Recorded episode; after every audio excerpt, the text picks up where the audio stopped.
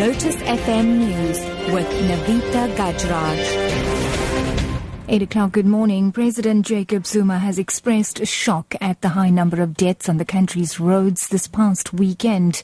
In a statement issued by the presidency, he's urged road users to be more vigilant to avoid accidents. Now, the president also conveyed his condolences to the families who lost loved ones.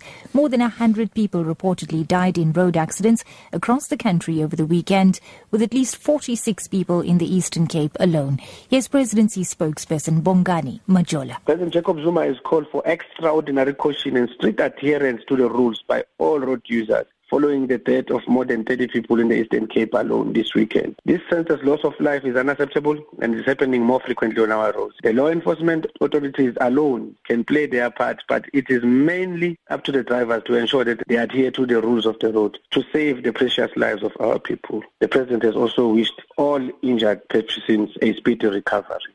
Western Cape police say 14 people died on the province's roads this weekend. A pedestrian was knocked over and killed by a vehicle on the N2 under the Robert Sobukwe Bridge last night.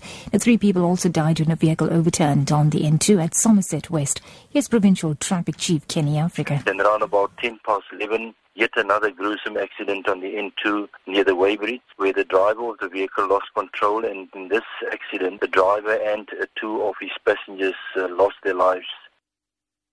In other news now, the Sports Ministry is expected to defend a court action that seeks to prevent the Springboks from taking part in the upcoming Rugby World Cup. The case is reportedly due to be heard in the North Gauteng High Court in Pretoria tomorrow. It's being brought by a small political party known as the Agency for a New Agenda. The party also wants the government to appoint an inquiry into transformation in rugby. Now, further afield, Islamic State militants have reportedly blown up uh, parts of another temple in the ancient Syrian city of Palmyra. British-based activist and a resident of the city says the militants blew up the Roman temple of Bel with large amounts of explosives.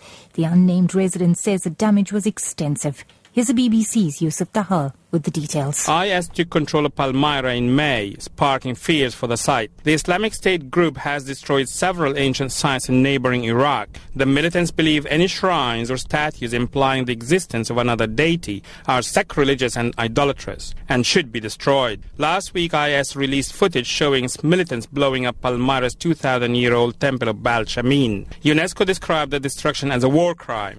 And wrapping up, citrus farmers in South Africa are turning to new markets in Asia after their largest market, the European Union, temporarily halted imports over fungal disease concerns. Local growers are already sending small volumes to China and Indonesia and have increased shipments to South Korea. Citrus Growers Association CEO Justin Chadwick says there's a risk that the EU could impose harsher measures in future. South Africa is battling to contain black spot disease.